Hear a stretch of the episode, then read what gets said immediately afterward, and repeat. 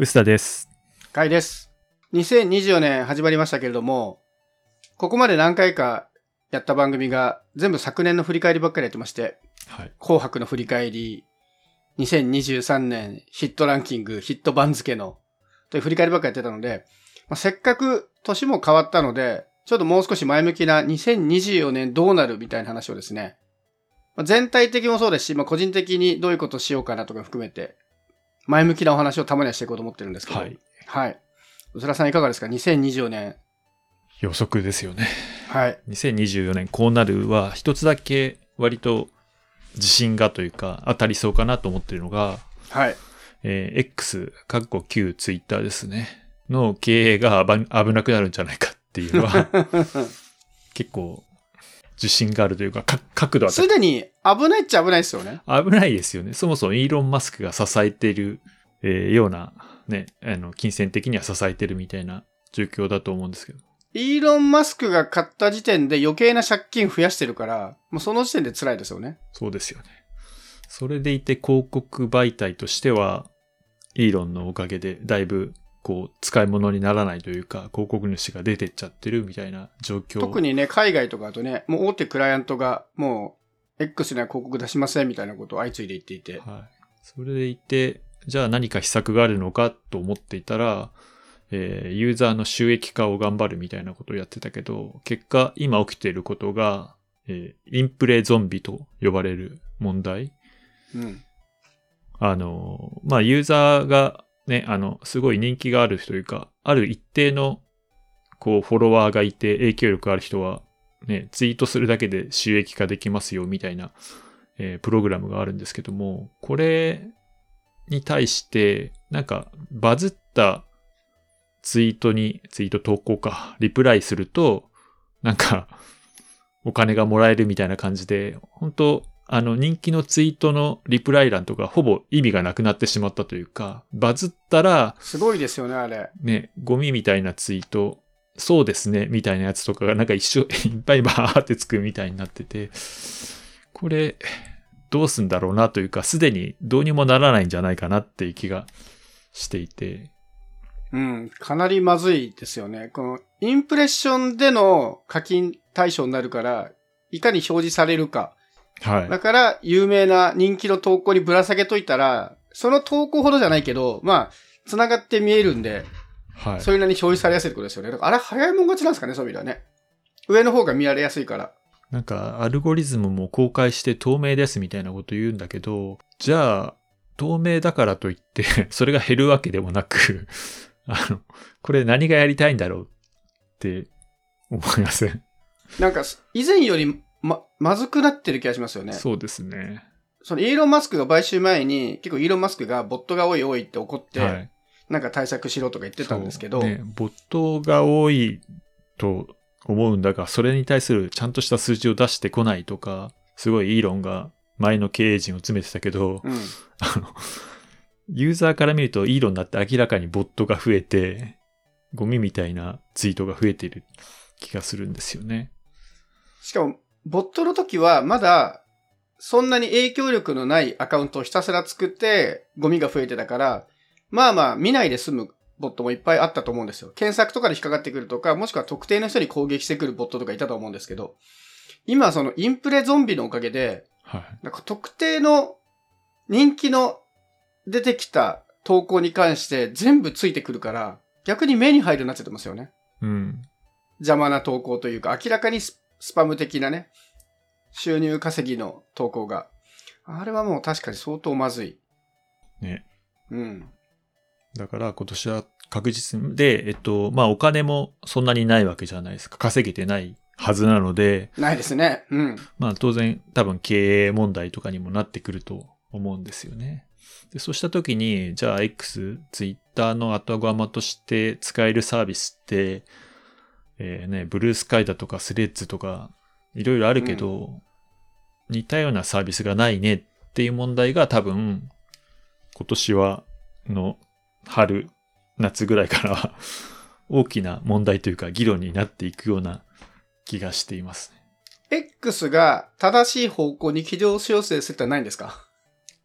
あー軌道修正して、お金が小さく、こう、縮こまっていくみたいな可能性はあるのかなって気がしますけどね。まあ、収益化難しいですよね。今でも、インプレゾンビに対してお金を払ってるわけじゃないですか。そで、そのお金のう。は出所というのは、そうやって表示回数が増えることによって、広告収入、広告出稿してくれる人が増えるっていい。うはい。のが狙いだと思うんですけど、今のこの状況で広告出稿増えるとも思わんから、そうなんですよね。あのインプレゾンビはそ、僕は今年どっかで終わるんじゃないかなと思ってるんですけどそう、僕もそれなんですよ。あの、インプレゾンビというか、ユーザーの収益化のプログラムは、あの、終わるか、大幅な見直しか、大幅な削減。さらにこう条件を絞って、本当にこう、何十万フォロワーがいて、いる人だけが収益化できるとか、そういう世界になっていくのかなって気がしていますね。うん、もう難しいですね。RT 稼ぎとかうん。も結局あるから、インプレッションじゃなくて RT とかいいねにしたところで、うん。多分ね、コピペのこう人気の投稿とかをひたすら再生産して投稿するのも多分減らないだろうし、ちょっと少なくとも X の仕組み上、収益化がそもそも相性悪い気はしますね。そうですね。でね、広告が伸びていればいいけど、広告も伸びていないので、原子が先細ってきてるので。で、まあ、X は、まあ、ちょっといろいろ問題が起きると思うんだけど、もう本当にでかいプラットフォームだから、それに付随し、X を前提に作られてるサービスとか、我々の考えみたいなのも結構あったりするので、その辺がちょっと夏ぐらいからは、こう、話題になっていくかなって思ってて、2024年は X、ちょっといい意味じゃなくて、X が話題の年になったねって、来年の12月ぐらいに言ってないかなと予測してます。まあ2023年も悪い意味で X は話題の中心にいた気はしますね。そうで、そうね、うんそういう意味では、そういう意味では硬い予測じゃないですか。硬いですね。前編、中編、後編ぐらいじゃないですか。そうそうね前編でイーロン・マスクが買うぞって言ってて、中編でイーロン・マスクがいろいろ買っていろいろやって、2020年が後編で、ああ、いよいよそうそう終編に。その整理です、ね。はい。完結 完結になるか。今年何らかの答えは1個出そうですよね。大きい方向転換にしろ。うん、そうね。イーロンがオーナーじゃなくなるとか、なんかそういう流れはあるのかなとちょっと思いますけどね。いや、イーロンは手放さない気がするな。もう X って名前つけちゃったから。あの人 X 大好きでしょ。ああ、なるほどね。まあどうなることやらですけど。ね。これでもあれでしょ。外れないでしょ。この予測。外れないですね。うん幅広にとっておくと。どうなんだあの、去年とかやっぱ生成 AI とかがすごい話題になって、はいはいえこう、インターネット、スマートフォン、生成 AI だみたいなこと言う人がいたじゃないですか、その、エポックメイキングな、出来事に対して。僕なんだかんだね、ツイッターの登場もインターネットに大きな影響を与えてると思うんですよね。えうん。インターネットすごい変えちゃったというか、良くも悪くも。はい。今はちょっと負の側面が出てるけど、インターネットでいろいろ情報がつながる社会ができたので、おそらくインフラとしてツイッター X 的なものは今後も必要になってくるとは思うんですけど、うん。ね、それが X がこのままあり続けるのか、スレッズが超えられるのか、そしても全然別のものが出てくるのかは、興味深くありますね。多分 X みたいなものがなくなる世界はなさそうな気がします。まあでも、リアルタイム性みたいな特徴を、こう、代替できるサービスがないねっていう話はそうですね。あるかなと思いますね。ずっと言われてるポストツイッター、ポスト X がどうなるかっていうのも含めて今年何かありそうな気がしますね。僕はね、方向性とは近いんですけど、あの、その流れに近い予測というか、期待も込めてる予測なんですけど、はい。すごいざっくり言うと、ヤフーサーファーが復活するんじゃないかなと思ってます。ああ、ちょっと似たような話を考えてました。うん。うん、わかります。わかりますもう、X とか投稿が全部スパムと広告で埋め尽くされて、で、Facebook は Facebook アルゴリズムで好きな情報が出てこなくて、はい。で、Google は Google で去年の10月のアップデートで、すごいあの、個人サイトの、あの、位置を下げちゃったじゃないですか。はいもう今、個人サイトで運営ね。Google に出てこないんですよね、全然。検索結果に。この間ね、その、ブログである程度収入にしてる人の話聞いたら、ディスカバーに出てこなくなったのがすげえ辛いって言ってました。うん。トラフィックはやっぱりディスカバーが強いみたいで。はい。うん、でも、し知り合いによってはあのパ、もう、トラフィックが、もう、本当に半減ぐらいするぐらい、だろうなったらしく、でそういう中でもう、いい情報というか自分にぴったりの情報を探すのはもう検索とかソーシャルじゃねえなっていう。あ誰か、この人だっていう信頼できる人を見つけて、その人が発信する情報を追っかけるみたいな。ああサーファーってそういう意味？僕はね、あの、検索エンジン、ディレクトリ検索っていう、あの、サーファーがこれは正しいですっていうものをを登録していくものが復活するって意味のサーファーの復活なのかと思ってた。あ、でも二通りだと思います。それもあります。ただ、今、あの問題は、ヤフーがそのサーファーという人を集めて、はい。これは信頼できる情報を登録してるディレクトリ型と言われる検索エンジンの頃に比べて、情報がもう多すぎるので、うん。多分それはそれで破綻すると思うんですよ。はい。で、あの頃と違って、あの、ウェブにある有益な情報を登録する作業って多分そんなに費用を払えないうん。じゃないですか。はい。だから、有益な情報は必要なんだけど、そこに対して対価がちゃんと支払えないビジネスモデルが難しそうだなと思うんで、はい。でディレクトリ型の検索っていうのはおそらく特定のターゲットではありそうな気がします。その、例えばご飯とかね。うんただ全体的なのはさすがに規模の問題で難しいなという気がしてて、まあで、すねそうなる、と、この人たちがおすすめするはい。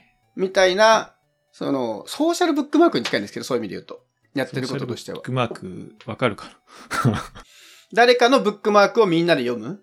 みたいなことが近い。その、Yahoo サーファー、Yahoo のディレクトリ型のエンジンとソーシャルブックマークの合わせたみたいなのが僕起きるかなと思ってて。な。で、ちょうどね、そんなこと考えてる。もうこれ考えた一番のね、理由は、まあずっと思ってたんだけど、やっぱり来るなと思ったのが、去年の年末ぐらいに、トゥギャッターでバズってたのが、はい。あの、人に YouTube 何見てるって言われた時に、胸を張って言える YouTube を教えてくださいっていうトゥギャッターがバズってて。へで、それ見たらめちゃくちゃ面白いんですよ。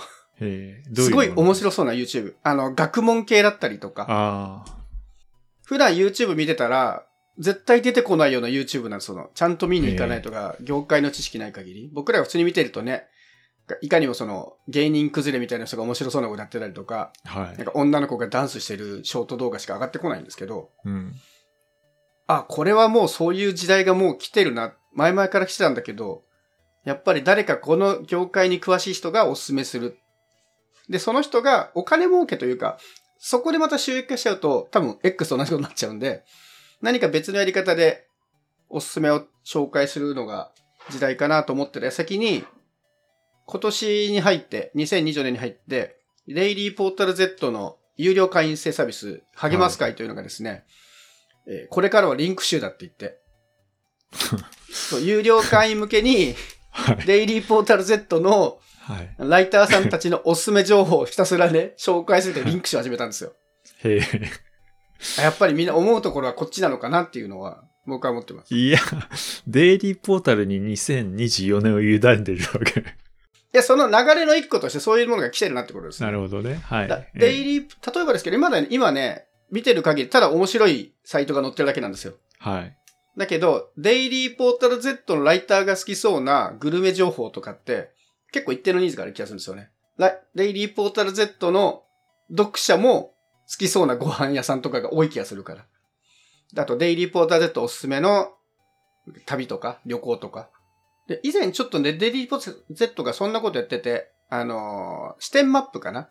デイリーポータル Z に投稿されたいろんなスポットを地図にあのプロットしていくっていうサービス。それもまあ結構近いことやってると思うんですけど、結構その、情報すべてデイリーポータル Z になるとは思わないけど、やってることは、そこういうことがいろんなサイトで進んでいくんじゃないかなっていう気はしてます。なるほど。各サイトごとに。はい、サイトごと、サイト、サイトでやるの？それって。サイトというよりは、何らかのその情報発信力とか、あの、読み手を持ってる人だろうなという気がしますけどね。ああ、だって、うんリンク集だったら、なんかツイッターでツイートすれば、ツイッター X でツイートを投稿するするだけじゃダメなんですか？それをある程度データベース化していくんじゃないですか？それを。今のところはただリンク集ですけど。うん。そのリンク集を束ねていって、まあ、ただそれをリンク集をひたすら更新してたら、1年2年経ったら結構いい財産になる気がするんで。ああ、でもそれネバーまとめとか、ツ ツイッターモーメントとかじゃなな気もしますけど。でもあれはデータベース化されてなかったですよね。っていうのと、この人のを読みたいっていうあその、ファン心理とか、ロイヤリティみたいなのがないなっていうのと、あとあれの問題はやっぱり収益ですよ。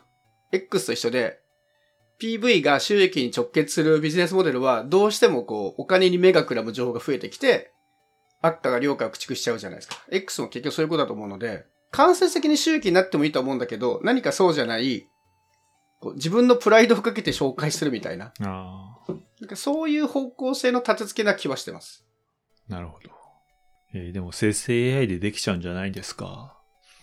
生成 AI でもいいと思いますよ。おすす生成 AI おすすめの、おすすめ YouTuber は。うん。生成 AI のおすすめの中に本当に面白いかどうかをちゃんと最後にメッキする人だと思いますけどね。うん。だ究極ツールとして生成 AI でそれができるならそれは全然いいと思うんですけど、本当に見て良質だなと思えるコンテンツがまとめられている場所もしくは検索できるっていう意味での大きな意味での Yahoo サーファーの復権。ただツールとかやり方はいろいろ新しい手法があると思うんで、これをじゃあ Yahoo サーファー2.0と名付けましょうか。そういうものをちょっと期待してます。そうね。でも本当に、どういう形かはわかんないけど、まあ検索エンジンも誰かがチェックし、人がチェックしてますよとか、ある程度そういう権威というか詳しい人がチェックしてますよっていう印で絞り込んで調べたいみたいなニーズは結構出てくるのかなっていう気はするんですよね。なんで、あの、なんだろう、サーファーのイメージはちょっと違ったけど、割とそういう人というか、人が、詳しい人がこう、チェックした情報うん、で、えーを読みたいみたいなニーズっていうのは出てくるかなって気はしてはいますね。で僕はそれがサイトなりジャンルで特化してどんどん濃くなっていくのかなという。ちなみに推し活界隈とかだと、はい。あの、誰が着た服とか、誰が大好きなご飯とかが、データベース化はされてないけど、ファンの間でもうすでに ナレッジが共有されてるんですよね。ああ、はい。もうこのご飯を見たらあの人、あのアーティストが好きとか、全部繋がってるので、そういう推し活とかファンダムクラスターではそういうことがもうすでに起きつつあるな。まあ以前からだと思うんですけど、そういうのは。うんジャニーズの誰が、あのラーメン屋が好きだから行列するとかね。はい。うん。そういうことが起きるんじゃないかなというのが僕の、これもまあだいぶ硬い気がしますけど。うん。いや、でもどういう形で起きるかちょっとイメージできないんですよね。そうですね。アウトプットがどうなるかはわからないけど、これは結局、先に収益が立たないやり方なので、はい。誰かが率先してやるしかないかなという気がそれこそデイリーポータルがやってるかもしれないし、他のサイトがうん。有料な関係を築くためにやるみたいな。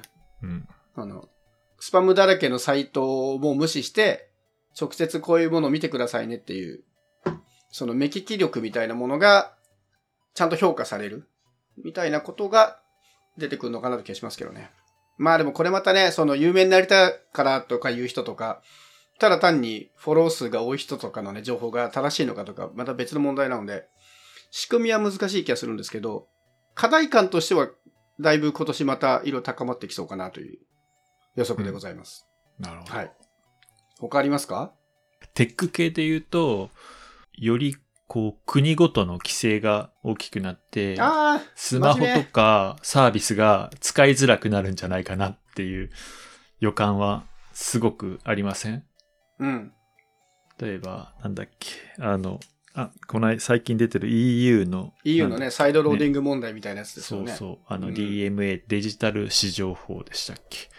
とか。で、えーサイドローディングっていう、あの、さ、えー、 App Store 以外にも開放しなさいみたいなのが、結構ね、やってるん、そういう指示が出て3月からやらないといけないんですけど、それへの対応が結構アップルといえども重たそうなんですよね。うんうんうん。すごい。で、そういうの国とか、まあ EU とか地域ごとでそういう規制が増えてくると、なんかスマホって今まで世界中割と同じような使い方ができてたけど、そういうのが難しくなってくるのかなっていうのが多分3月に施行なんで、まあ夏ぐらいからは本格的に使いづらい。例えば今でも、まあそういう法律で言うと、EU に行くと Yahoo Japan がよ見れないとかあるじゃないですか。ありますね。はいはい。ね、あれ系の、こう、つながらない系の、こう、問題が結構増えるかなとはちょっと思ってて、そこもあんまり良くない意味で、こう、規制強化で、まあ一応プライバシーを守るだとかいろいろあるんですけど、独占を排除するとかあるんですけど、その辺は使いづらくなりそうだなっていうのが嫌かなとちょっと思ってますね。真面目だな。真面目ですね。真面目ついでに真面目だけど、僕でもサイドローディングは、結局大手のね、自分のところでアプリ配信したいぞぐらいの会社はいいんだけど、大方の人はなんかアップルせっかく頑張ってそういう仕組み作ったけど、うん。結局みんな Apple Store とかに出してくるっていうことが起きそうですけど、その MNP 始まった当時の全然誰も使わなかったみたいなことがちょっとありそうな気はしてますけど。そう。まあだからそこで期待することで、あの、iPhone で Kindle をそのまま買いたいみたいなのを実現してくれれば、それね。別に。あれさ、普通の人はわかるのかな？どうやって買ってんすかね？僕はもうしばらく Kindle 買ってないからわかんないんだけど。iPhone で Kindle のページ、Kindle じゃ Amazon に行くと、えーブラウザで買ってくださいって出るんですよね。Kindle。で、ブラウザなのか、Amazon アプリで見てるのか、自分でもよく、ほぼ同じに作るじゃないですか。うんうんうん。だから、自分が何やってるのかよくわからないのはすげえ不便だなと思ってて。ああいうのをどうにかしてほしいですけどね。サイドローディングうんとかより。ちなみに僕の使ってるブックライブは、Android に関しては、もう専用アプリ出しちゃってるんですよね。Android はそれが許されてるから。へだブックライブってアプリと別に、ブックライブプラスってアプリが出ていて、これをダウンロードすると、うん。購入まで全部アプリ内で完結しますっていう。なるほど。そのアプリを僕はもう使ってるんで、は Android はそこは楽ですね。ただ何か制限厳しいのかタブレットには入れられないっていう謎の制限ありますけど。意味がわからないサポートが大変とかなんですか？まあね、対応端末がね。いや、なんかネガティブな話、なんか明るい未来予測が欲しいんですけど。明るい予測なんかあります？かいさん。うーん、明るいかどうかわかんないんですけど、はい。ちょっと似たようなところで、もうちょっと個人の情報発信復権しねえかなと思っていて、うん。この番組でも前に話しましたけど、ジャーナル的な情報発信が少し日の目を浴びるといいなって、これはどっちかと期待ですね。iOS のジャーナルっていうのは、はい。まあ、スマホで撮った写真だったり、位置情報だったり、その日の歩数みたいなものを勝手に集めてきて、はい。まあ、それでかか簡単に日記が書けますよみたいなサービスですよね。はい。はい。で、これもその時話した気がするけど、僕は同じようなことを、個人情報も Google に預けまくってるので、はい。ああいうものを自分のそのライフログをデータベース化して、はい。なんか見られるようになって情報発信できるといいな、みたいな。で、あもうあとはね、文章ね、それを AI がまとめて書いてくれて、あなたの1日を100文字ぐらいでまとめました、みたいなのを投稿できるみたいなね。ちょっと僕もね、そのジャーナル最近め結構気に入って使ってるんだけど、一点だけこう違和感があるのが、情報発信する？ジャーナルって。ジャーナルはしないですよ。しないよね、しないよね。しないし。うん、そうそう。ジャーナルはしないんだけど、ああいう要素を情報発信でも使えるようになると面白そうだなと思ってる。発信、発信は絶対ししたくないから、ジャーナルが書きやすいみたいなところがあるなと思ってて、うん。そう、そ、そこがジャーナルの面白いところだなと思ってるんですよね。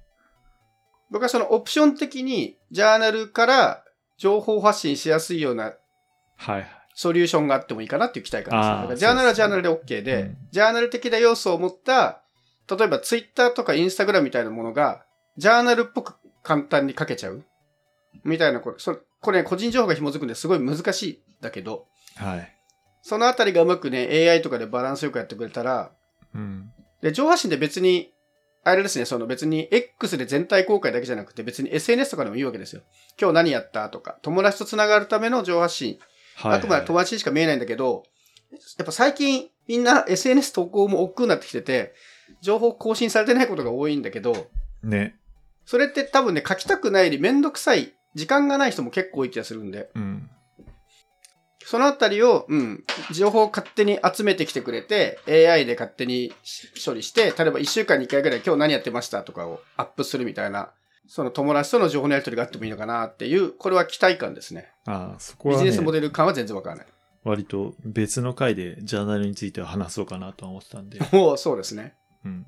いや、でも、期待としては結構ありますね。いや、本当か書きやすいというか、誰にも、こう、ある意味、こう、例えば書評、書評とか書こうとしても、なんか何かのサービスに書く時点で誰かに読まれることを期待しちゃうじゃない期待というか、意識はしますよね、読ま読まれたら、そう、うん意識意識しないで書くっていうのがめちゃくちゃ重要だなと思ってて、うん。そういう意味でジャーナルは結構ね、いいなと思っているんですよ。僕ら AI が勝手に100文字ぐらいで書いてくれて、はい。それちょこちょこっと直したかったら直すぐらいの、うんなんかブログサービスが出てきてもいいんじゃないかと思ってますけどね。ああ、まあ、ジャーナルからとどこと、どこかに投稿みたいな感じにすると、それがうん出てくるみたいな感じですとかでもいいし、あとは、音声で読み上げる。音声って、どこでも書けないんだけど、でも、文章を書くよりはハードルが低いので、ああ、ジャーナルは音声、音声には対応してますよね、でも一応。あの、で、い確か書き起こしもしてくれるはずです。うん。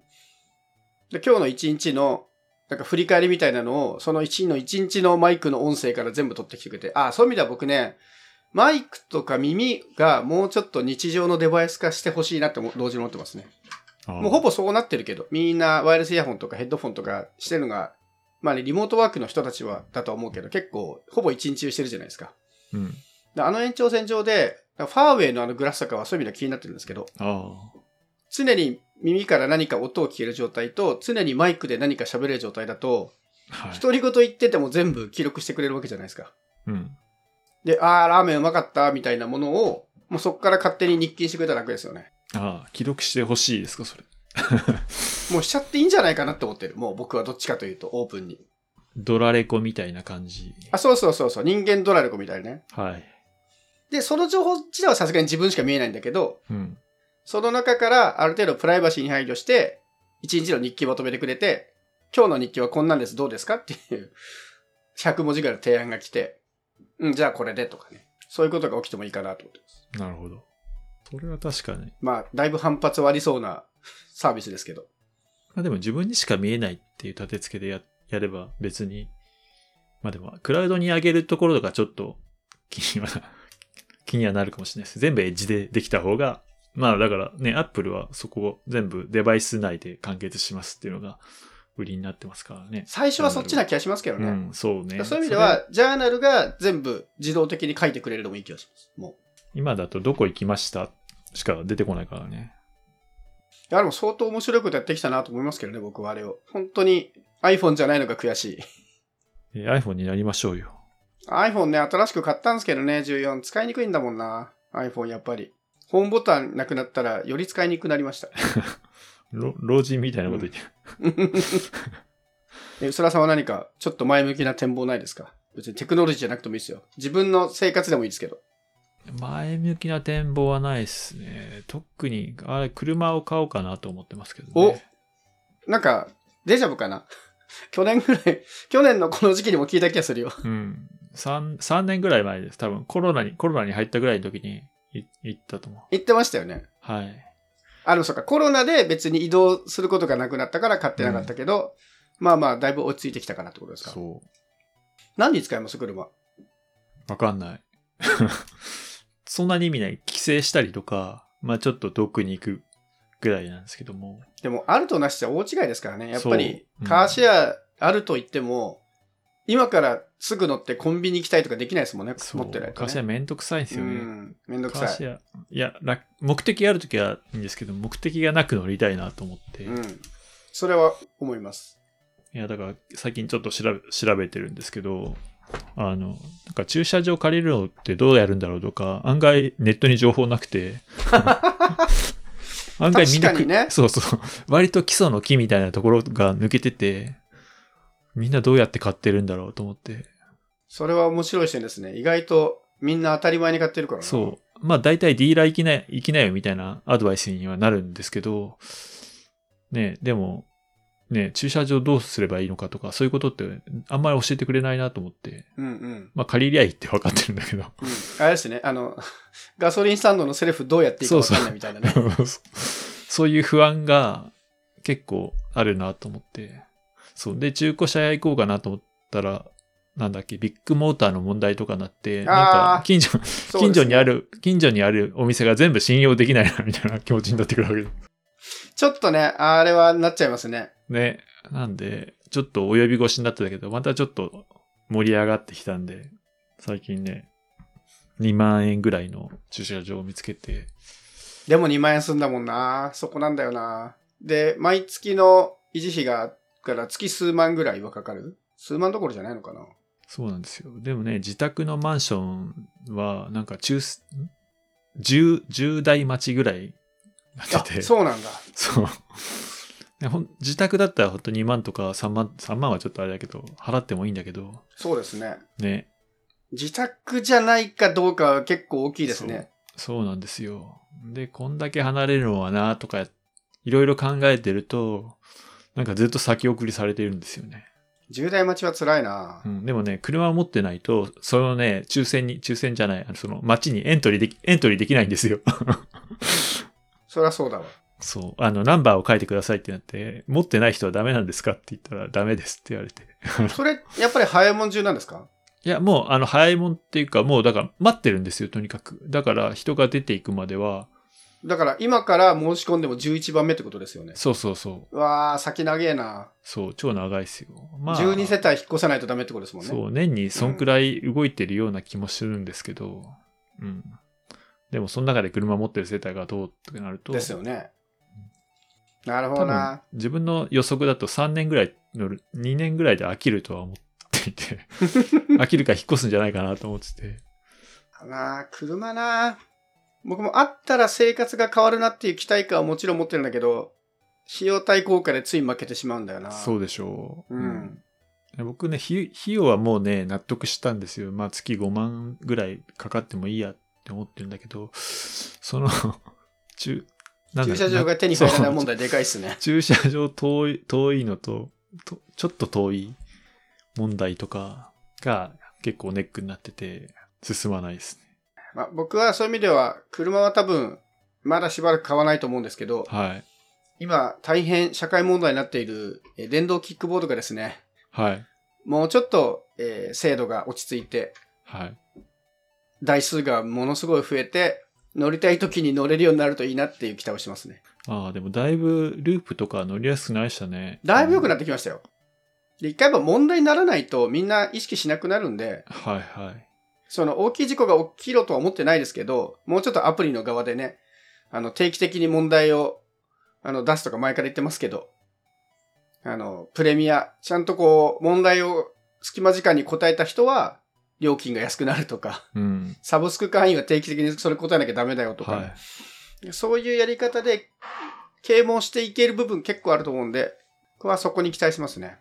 なんかでもあれですよね。ループ嫌いの人も最近減ってきたような気がしますけど、あ、ね。本当ですか？まだまだ、まだまだいる気はする。あくまで僕の目線なんですけど、あのさ、フファットタイヤの電動自転車みたいな、あの違法あ、ありますね、ありますね。違法自転車みたいなの最近問題になってきて、そっちの、あれマジでやばいから、あっちの方がやばいですよ、そうそうそう本当はね。あれがやばい、やばいっていう空気が強くなってきて、あの、電動キックボードはもういいんじゃないってなってるように、僕の目から見えてるんですよ。そうでもないですかね。あと、なんだかんだ言って、使う人が増えてきたなって気がしますけどね。そうなんですよね。結局、こういうもんだなっていう、なだから社会的需要みたいなのがちょっと高まってきてる気がする。とはいえ、あのね、あの、2台並行して走っちゃうやつとか、まあね、どうしてもそれはね、いるんで、2人乗りとかね。うん、免許制度にできないインバウンドの事情もあるので、そこは難しいとこですけど、ねもう、あとはもうお金かけるしかないんじゃないですか。もう YouTube の CM でひたすら、ね、並走ダメとか、あそういうのをお金かけるかどうかっていう勝負にかかってる気がします。あ。でも思ったより早く浸透してる気がしますけどね。もう気がしますね。あと、設置する場所が増えてますね。あれ、そん、儲かるのかな？ね。割あとー近所で気づくと増えてる、ポートが。そうね。でもあれ本当儲かるかって結構重要な問題じゃないですか、ポート。うん。あの、絶対儲からなさそうなところに結構置いてあったりするんで。うん。でも結構空っぽになったり、で、たまに見たら満円タンになったりしてるから、うん動きは活発っぽい気がしますけどね。どこのポート見ても。ここのポートなら絶対にあるみたいな安心感がない。ああ、安心感がない。そう。だそれいいことだと思うんですよ。すごい回ってっていうのはね。僕の近所じゃないんだけど、よく使うポートは12台ぐらい止まるんですけど、うん。まるっと全部ある時と、1台もない時とかもあって、はい。だから相当活発に利用されてる感じはありますね。うん。で僕はゆくゆくはこれがどんな形、道路整備とかもあるんで一筋縄でいかないと思うんですけど、はい。やっぱりそう、高齢者が車を返納した時のラストワンマイルみたいなことが、はいはい。キックボードでは多分無理なんだけど、ああ、はい。ちょっともうちょっとスピード落として、なんか座って走、そうですよね。なんかこう遅いスクーターみたいなはいはい。やつとか、で、あれの問題はどっちかというと並走する車との、うなんか、ルールと、ルール整備というか、ループが走るのが当たり前になってくると、車もそれに合わせて運転の仕方が変わったりとか、道も少し整備されたりすると思うので、うん。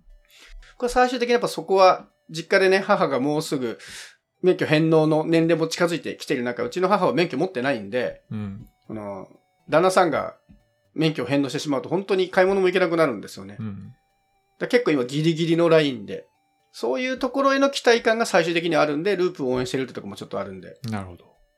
今年もちょっと前向きな動きがあるといいなっていうふうに思ってますね、電動キックボード。まあ、ループだけじゃなくていいんですけど、もっと他も頑張ってほしいですけどね。今ル、完全にループ一強になりすぎてて、他が全然見えてこないから。キックボード以外の、でもシェアサイクル、なんだ、ハロサイ、ハロサイクリングが、なんか、キックボードじゃないバイク型のやつ出したりしたんあ、で、そうなんですか。へえ。